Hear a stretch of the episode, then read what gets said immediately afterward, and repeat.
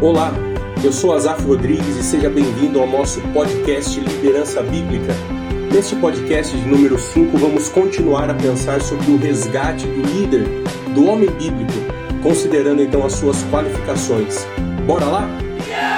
Yes!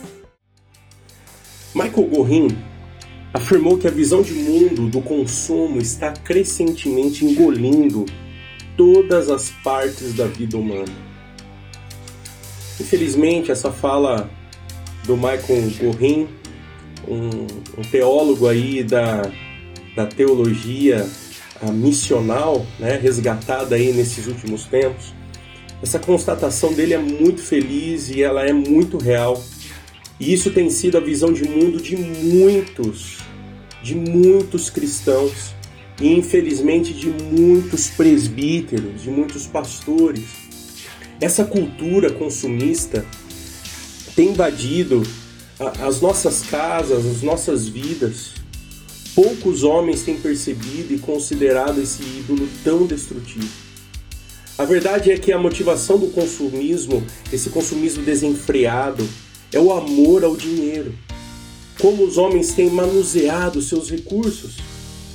Por isso, Paulo, na instrução a Timóteo, disse que era necessário, pois, que o bispo não seja avarento. Paulo via que essa outra qualificação, ela era totalmente necessária na vida do bispo. Essa qualificação, que o bispo não seja avarento, que ele não ame o dinheiro, como 1 Timóteo 3:3 nos deixa registrado ali. A palavra de Deus sempre abordou esse assunto, demonstrando a preocupação sobre esse tema. No Antigo Testamento, Miquéias ele foi usado por Deus para repreender os líderes daquela época que cobravam para ensinar e para profetizar. Deus iria castigá-los por conta daquela postura. Em Miqueias 3, nos descreve essa situação.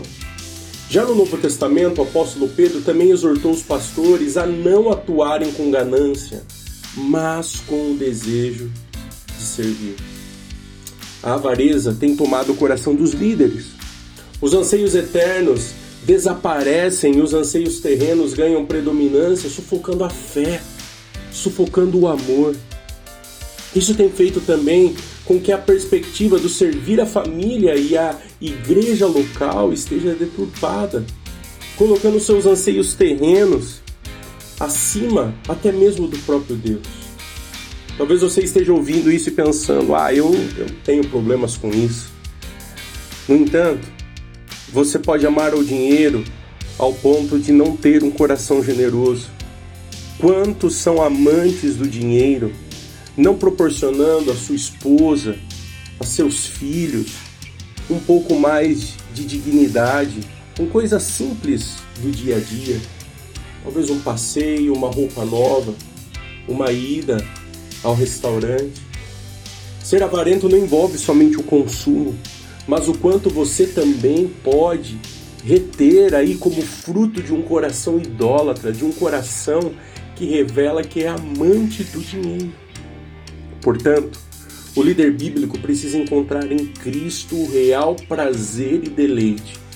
O Senhor deseja homens que se mantenham na pureza e que sejam livres da avareza e que sirvam a um só Deus. Esse foi o nosso episódio de hoje. Compartilhe com outros amigos e líderes.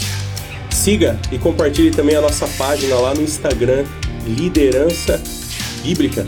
Qualquer dúvida, nos chame no inbox. Até a próxima!